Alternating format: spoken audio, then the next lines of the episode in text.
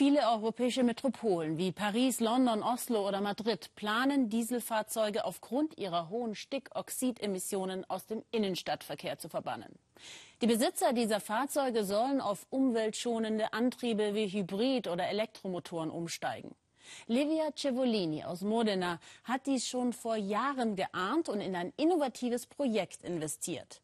Den Bau eines Elektromotorrads. Und das, obwohl die Wirtschaft in Italien heftig kränkelt.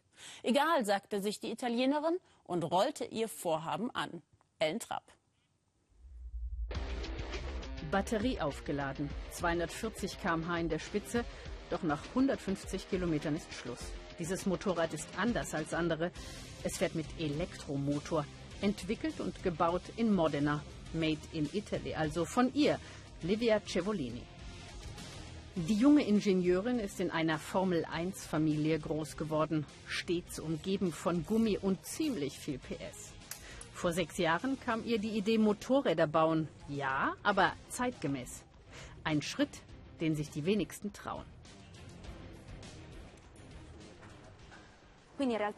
Es war eine sehr riskante Entscheidung, aber es scheint sich auszuzahlen. Es war schwierig, weil wir die Anfangsfinanzierung mit dem eigenen Geld und dem Familienunternehmen gestemmt haben.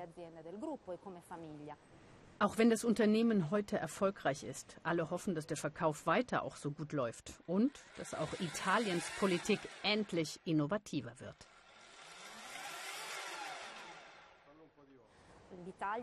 Wir leiden noch immer unter der Langsamkeit beispielsweise der Infrastruktur.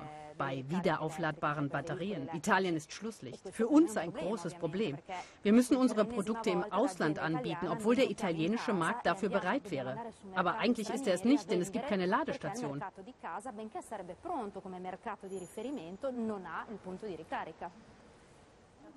Andrea Vezzani ist der Steuerberater des Unternehmens. Freitag war Zahltag. Er stöhnt.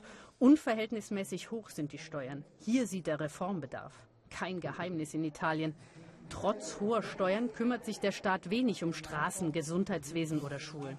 Das macht ihn wütend und er glaubt, das schrecke auch ausländische Investoren ab. Das Made in Italy funktioniert in der Mode, beim Essen und in der Technologiebranche. Die ganze Welt weiß, dass italienische Produkte sehr gut sind. Unerklärlich, warum kein Ausländer hier investieren will. Der einzige Grund ist wohl, dass die Gesetze unverständlich sind. Wir schaffen es nicht, sie zu erklären. Und sie werden nur allzu oft umgangen. Wir ziehen uns halt irgendwie immer aus der Affäre.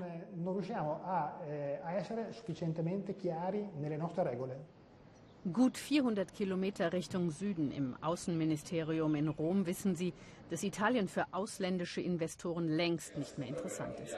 Das muss sich ändern, so Angelino Alfano. Er hat deshalb Vertreter aus der ganzen Welt eingeladen.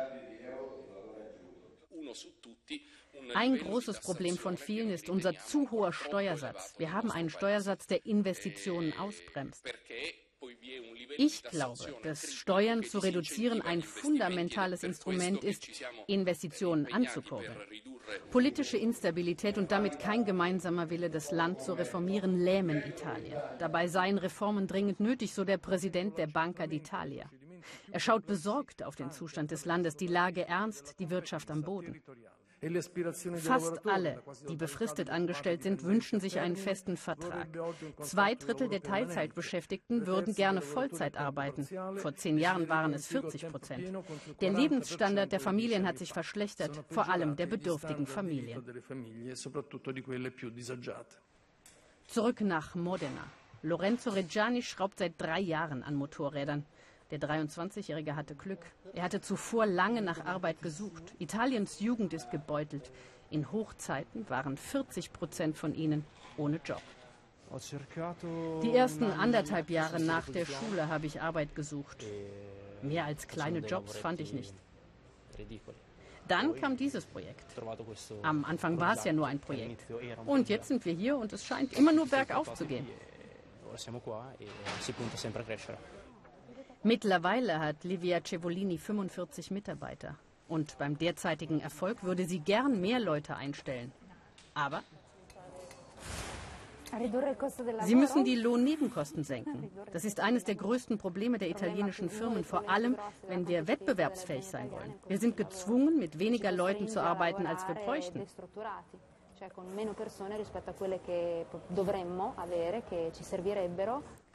Italien hat EU-weit mit die höchsten Lohnnebenkosten, aber Cevolini hätte Kredite gebraucht. Die Banken haben ihr Start-up abgelehnt. Unterstützung vom Staat, Fehlanzeige. Deshalb ging Livia Cevolini mit ihrem Unternehmen an die Börse.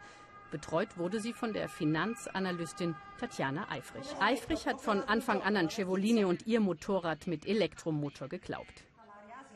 Der ganze asiatische Raum ist in Sachen E-Mobilität weiter als Europa. Europa holt jetzt aber auf. Stimmt, bestens, hoffentlich. Die Investitionen sind da, auch das Produkt. Jetzt muss sich nur noch das Land verändern. In Italien sitzen Banken auf faulen Krediten von geschätzt 350 Milliarden Euro. Diese maroden Banken, so eifrig, schwächten das Land, das von solch kleinen und mittelständigen Unternehmen wie dem von Cevolini getragen werde. Das Problem ist auch, selbst wenn zu mir eine Firma kommt, die gesund ist, und ich sehe, die arbeitet zum Beispiel nur auf dem italienischen Markt, die Wirtschaft lahmt, äh, dann frage ich mich, wie sie ihre Kredite zurückzahlen kann. Das ist das Problem. Also es ist ein einziger Teufelskreis. Der Teufelskreis kann nur von der Politik beendet werden, aber es gebe nicht mal politische Stabilität, sagen sie in Modena. Wahlen stehen an wann? Ungewiss, denn für die Italiener gibt es noch immer kein gültiges Wahlrecht. Ich werde so sauer, wenn ich sehe, was alles bei uns möglich wäre. Wir sind ein so tolles Land mit vielen Möglichkeiten. Ich glaube nicht, dass es sich bei Italien um eine Kranke handelt, nur um eine Patientin, bei der ein paar Dinge korrigiert werden müssen. Sie hat keine schlimme Krankheit, nichts lebensbedrohliches.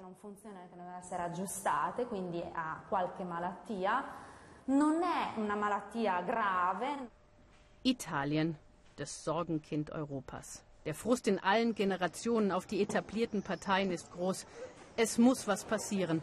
Aber das, was passiert, bezweifeln hier viele.